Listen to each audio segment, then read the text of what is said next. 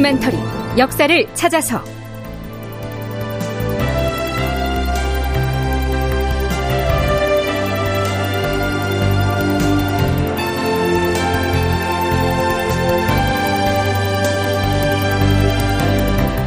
제 1132편 요동이 후금에게 함락되었다. 극본 이상락, 연출 황영선.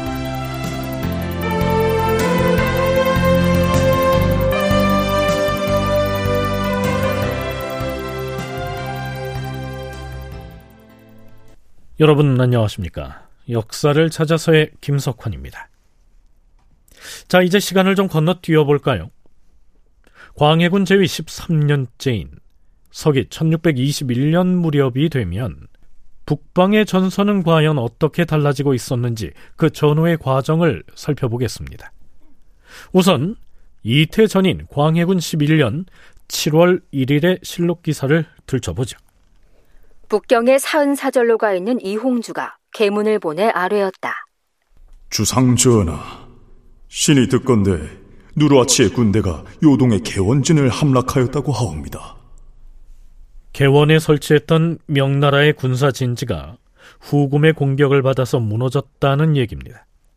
개원은 심양이나 무순보다 더 북쪽에 위치했던 명나라의 군사 요충지였죠. 개원지는 여진족, 몽골족 등 이민족과 인접한 접경 지역에 위치하였으므로 요동 북부 지역을 방어하는 데 중요한 역할을 담당한 성이었다. 인근 25개의 성과 보루를 직접 관할하였으며 이곳에서 말을 팔고 사는 마시가 열렸기 때문에 변방민족과 한족의 교역의 장이 되기도 하였다. 군사상 요충지여서 누르아치가 명나라를 치려고 할 때 가장 먼저 점령하고자 목표로 삼았던 곳이다. 바로 그 개원이 누라체 군대에 의해 함락돼서 결국 후금의 수중에 들어간 때가 1619년 7월이었습니다.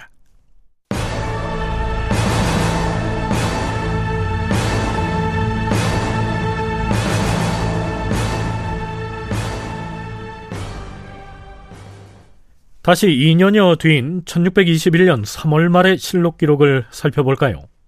이때는 만력제가 죽고 태창제가 즉위하고 다시 태창제가 죽고 천계제가 즉위하는 등 명나라 황실의 인물 교체가 어지럽게 진행됐던 때로부터 5개월여가 지난 뒤에 해당됩니다. 주상 전하, 의주부윤 정준이 아뢰옵니다. 이달 13일에 누르아치의 군대가 막강한 형세로 공격을 감행하여 심양을 함락시켜 싸우며 19일에는 요양으로 진격하여 싸웁니다. 명나라의 요동 경력이 군사를 몰고 나가 맞서 싸웠는데 목을 벤 오랑캐의 수급과 사로잡은 포로가 많았다고 하옵니다. 하오나 다음 날인 20일에 후금군이 재차 진격하여 육박해 들어와 싸운데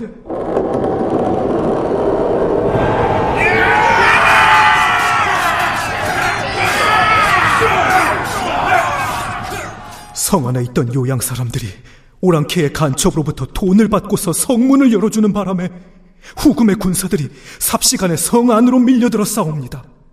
이에 경략 원흥태와 총병 하세현이 후금 군사들과 맞서 싸우다 전사하여 싸웁니다. 대개 누르아치의 기병들은 평지 벌판에서는 잘 싸우지만 성을 공략하는 것은 잘하지 못하는데 이때를 전후하여 성과 보루들을 연달아 함락시킨 것은 모두 계책을 써서 간첩을 이용하였기 때문이라고 하옵니다. 요양은 요동 전체의 중심이 되는 곳으로서 후금이 이곳을 점령했다는 것은 요동의 패권을 차지하기에 유리한 곳을 확보했다고 할 수 있죠.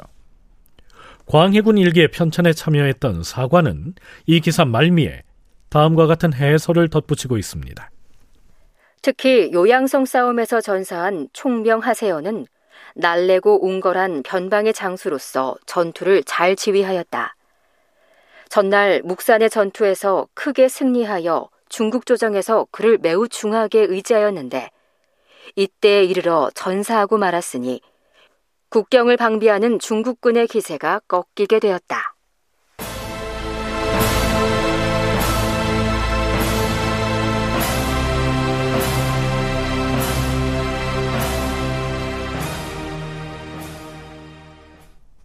자, 이렇게 해서 결과적으로 어떻게 됐다는 것일까요? 결론을 얘기하자면 아주 간단합니다. 이렇죠. 요동이 후금에 넘어갔다. 요동이 후금에 넘어갔다고 했습니다. 명나라가 지리적으로 어디서부터 어디까지를 후금에게 빼앗겼다는 것인지 얼른 감이 안 잡히는 청취자를 위해서 서강대 계승범 교수의 설명 준비했습니다. 요하라고 하는 큰 강이 있어요. 우리가 보통 고대 때 고구려 때 뭐 서쪽 경계를 주로 요하로 삼았고요. 그 요하의 동쪽에 있으니까 요동이다. 그렇게 이제 그게 어원인데 그러니까 요하를 건너 동쪽이 전부 요동 지방이고요. 요하 중상류 일대가 이제 개원이나 천령이나 뭐 예해나 이런 식으로 이제 명나라의 우호적인 여진족 부락이 있었고 요동반도가 그 남쪽에 있었고 그 남쪽이 압록강을 건너서 한반도가 있는 거예요. 그러니까 북경에 앉아 있는 명나라 사람들이 요동을 바라볼 때는 요동의 왼쪽에는 철원이나 개원이 있어서 후금이 요동으로 깊이 들어오는 걸 측면에서 견제할 수 있고 또 요동의 남쪽에는 압록강 건너 조선이 있어가지고 역시 후금이 요동으로 깊이 들어오는 걸 측면에서 견제할 수 있고 굉장히 중요한 지정학적인 요새죠. 근데 후금이 너무 강하게 밀어닥쳐가지고 일단 그 측면 견제를 당할 수 있는 개원이라거나 철령이라거나 이런 데를 다 타파해 버리고 나서 요동을 쳐버린 거예요. 그러면서 뭐 그러면 요동을 장악했다는 게 뭐냐? 요하 동쪽 땅부터 시작해서 요동반도 끝에까지 거의 먹었다고 보는 거죠. 네, 그러니까 요하 즉 랴오허라고 하는 이름의 큰 강이 중국의 동북 지방을 흐르고 있는데요. 그 강의 동쪽 지역 전체를 요하의 동쪽 곧 요동이라고 한다. 뭐 이런 얘기고요. 요동 지역의 북쪽에 있는 개원과 철령은 물론 그 아래쪽에 포진한 심양과 무순에 이어서 중심부인 요양마저 후금이 점령을 해버렸다. 이런 얘기가 됩니다. 자, 이렇게 되면 조선의 처지는 어떻게 될까요?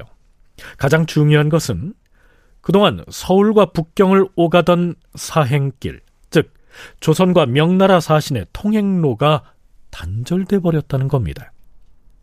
한중 역사문화연구소 이영춘 소장과 서강대 계승범 교수의 얘기 차례로 들어보시겠습니다. 명나라는 주변 나라들에게 사행로를 지정해 줍니다. 너희 나라는 어디 어디 어디 어디를 거쳐서 어느 문으로 들어와서 만리장성 어느 산에 관 관문을 통과해서 북경까지 어디 어디 해서 오느라 일일이 다 하루치 일정까지를 다 지정해서 그렇게 하고 사행로를 절대 벗어나지 못하게 하거든요. 왜냐하면은 명나라가 그 국가 안보 때문에 이 사행으로 온다지만 언제 이게 도적이 될지 언제 침략할지 모르기 때문에 그래가지고 만약 우리가 사행로를 변경하고자 하면 명나라 황제에게 그 신청해가지고 그걸 받아야죠.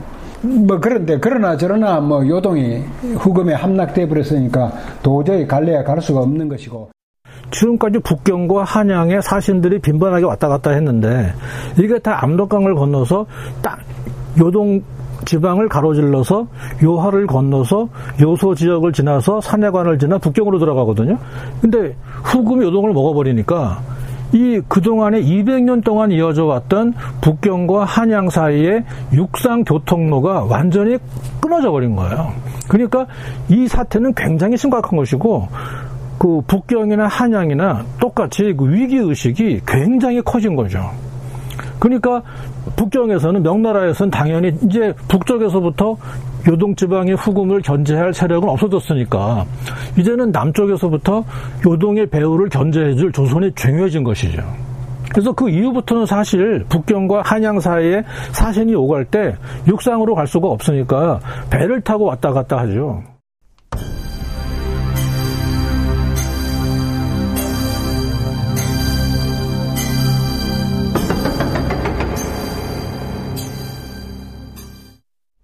명나라가 요동 땅을 몽땅 빼앗기고 말았으니 이제 조선과 누르하체 후금은 압록강과 두만강을 사이에 두고 국경을 맞대는 형세가 됐지요. 광해군 13년 6월에 도채찰사 박승종은 국경 지역의 위급한 상황을 이렇게 보고합니다. 주상 전하, 후금의 사정에 능통한 통역관 하서국 등의 말에 의하면 후금 오랑캐 군에는 8명의 장수가 있는데 각 장수들이 거느리고 있는 철기군을 모두 합치면 9만 명이나 된다고 하옵니다. 게다가 누르하치가 무슨 성을 공격할 때 후금군에게 귀순했던 이 영방은 별도로 만 명이나 되는 군사를 거느리고 있다고 하옵니다. 그들이 만약에 강철 같은 기병 4, 5천 명을 뽑아서 평안도의 장성이나 삭주 방면으로 진격을 해온다면 누가 그들과 맞서 싸워서 국토를 지켜내겠사옵니까? 근래 들어서 우리 조정에는 고식적으로 정사를 논하면서 빈말하기를 좋아하는 신료들이 있어온데 도성에 들어앉아서 그렇게 빈말이나 하고 있는 자들이야말로 아이 못 낳는 여자가 아이 낳는 이야기를 잘하는 것과 꼭 같사옵니다. 그러니 어찌 이를 잘 수습해 나갈 가망이 있겠사옵니까? 당장이라도 누르하츠가 마음만 먹는다면 요동을 휩쓴 후금의 철기병이 압록강을 건너 조선으로 밀고 내려올 수도 있는 위급한 상황에 직면한 겁니다. 사정이 이랬으니 후금과의 외교 관계가 무엇보다 중요하게 됐죠. 그동안에는 누르하치가 아무리 편지를 보내와도 조선에선 국왕명의의 국서로서는 답장을 하진 않았는데요. 광해군 13년 9월에 편전에서 열린 비변사 당상관 회의에서 오간 얘기들을 들어보면 바로 그 국서 문제가 도마에 오르게 됩니다. 참고로 그동안 조선과 명나라가 소통을 해온 관문이 평안도의 의주였다면 조선과 후금은 함경도의 만포를 거점으로 삼아서 소통하고 있었습니다. 당시에 만포 첨사는 정충신이었는데요. 광해군이 그를 누라치 진영과 소통할 창구로 이미 임명을 했었죠. 지금 후금의 사신들이 만포에 도착했을 텐데 서울을 떠난 정충 씨는 언제쯤 만포에 당도할 것 같은가? 지금 만포를 향해 가고 있을 것이옵니다. 하온데 정충신이 끝내 국서를 지참하지 못하고 떠났으니 만일 만포에서 후궁 오랑캐의 사신을 만난다면 그 일로 트집을 잡을 터여서 걱정이 되긴 하오나 전하 우선은 만포에 오는 후금 오랑캐의 사신들을 넉넉히 잘 대접해서 환심을 사도록 해야 할 것이옵니다 대접을 잘한다고 그들이 누그러질 것 같은가? 경들의 고집으로 정충신이 과인의 국서도 없이 빈손으로 떠났는데 노르와치의 진영에서 그것을 이해하고 용인하겠는가? 전하, 하오나 조정의 의논이 이미 결정되었기 때문에 이제는 국서를 만들어 보내기가 곤란하옵니다. 지금 급히 파발을 보내서 정춘신을 따라잡게 한 다음 비록 국서는 없으나 말로써 잘 설명을 하고 설득을 하라고 이르시옵소서. 자기들이 보낸 서신에 왜 국왕이 답장을 보내지 않느냐고 따지고 되면 정충신이 무슨 말로 그들을 설득할 수 있다는 말인가? 주상 전하, 급히 파발을 보내서 정충신을 따라잡은 뒤에 정충신으로 하여금 누라츠 측 사신에게 이렇게 변명을 하라 이르시옵소서. 엊그제 너희 후금에서 사람을 보내 너희 나라 칸의 서신을 가지고 오기는 했으나 그 서신을 내놓지 않고 그냥 돌아가 버렸기 때문에 우리가 미처 읽어보지 못하였다. 답장을 작성하려고 하였으나 너희가 보낸 서신의 내용을 알 수가 없으니 어찌할 수가 없었다. 두 나라가 우호적으로 지내는 데 있어서는 신의가 중하다. 나는 조선의 조정에서 벼슬이 아주 높고 유명한 사람이니 국서 없이 말로 전하더라도 비차의 사정을 통할 수 있을 것이다. 임기응변으로 이렇게 변명을 하면 상대가 수긍을 하지 않을까 여겨옵니다. 하오니 속히 파발을 보내시옵소서. 자, 이게 어떻게 된 상황인지 대략 짐작하시겠지요? 만포 첨사 정충신을 서울로 불러 올려서 후금 진영에 파견할 사신으로 임명을 했다는 얘기는 이전에 언급을 했었습니다. 물론 명나라의 의심을 불식하기 위해서 이번엔 명나라 조정에도 사전에 통보를 했었죠. 후금 진영 내부의 상황을 정탐할 목적으로 보내는 것이라고 말이죠.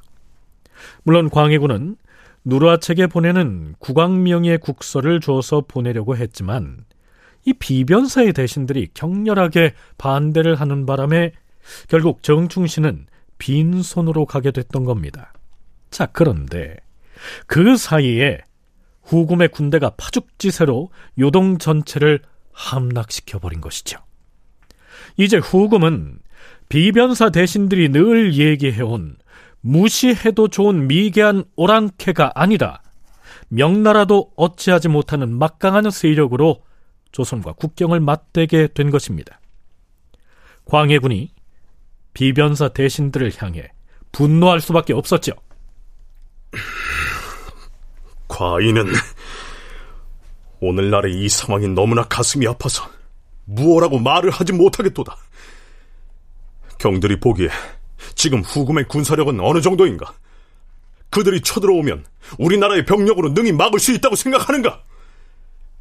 후금이 명나라를 처음 공격했던 3년 전부터 과인은 이미 이러한 사태가 올 것이라고 예견을 했었다.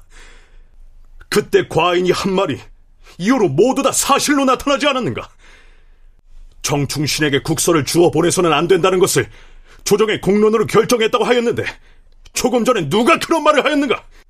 그 그것은 신들이 비변사에서 논의를 한 결과 후금에게 국서 따위는 보내지 말아야 한다고 의논을 정했다고 하는 것은 매우 융통성이 없는 잘못된 의견에 불과하다. 그러다 후금의 공격을 받아서 나라가 망하면 누가 책임질 것인가? 경들은 후금 오랑캐의 기세가 두렵지 아니한가? 경들의 말대로 후금을 그렇게 소홀하게 상대했다가는 끝내 우리나라가 오랑캐에게 넘어가고 말 것이다.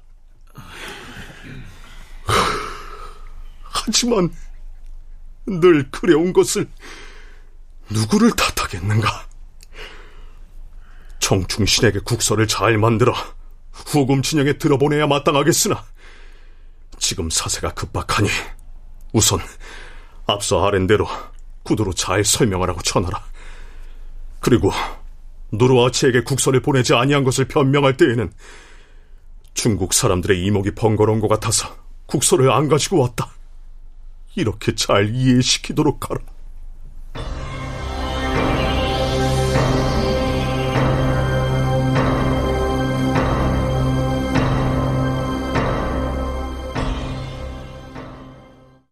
그런데요. 광해군이 비변사 당상들을 격하게 꾸짖으면서 말은 그렇게 했지만 그 역시 명나라가 신경 쓰이긴 마찬가지였습니다. 광해군의 얘기 좀 더 들어볼까요? 정충신이 후금 진영으로 들어간 일을 뒷날 만약 중국에서 알게 된다면 내부 정탐을 위해 보냈다는 구실로는 아무래도 충분치 않을 듯하다. 지난번에 후금의 무리가 평안도 옥강으로 건너와서 변을 일으키고 우리 백성의 우마를 약탈했던 사건이 있지 않았는가? 그 사건을 따지기 위해서 정충신을 보냈다. 이렇게 둘러대는 것이 좋겠다. 또한 아주 오랜 옛날부터 전쟁 중인 적국 간에도 서로 사신이 오고 간 일들은 얼마든지 있었다는 점을 잘 설명하게 하라. 더불어서 정충신이 이참에 적의 동태를 염탐해 올 것이니 오는 대로 바로 명나라에 그 정보를 보고하겠노라. 이렇게 답을 하는 것이 어떻겠는가? 비변사에서는 미리 상세히 의논을 하여서 여러 가지 경우에 대비하도록 하라. 다큐멘터리 역사를 찾아서 다음 시간에 계속하겠습니다.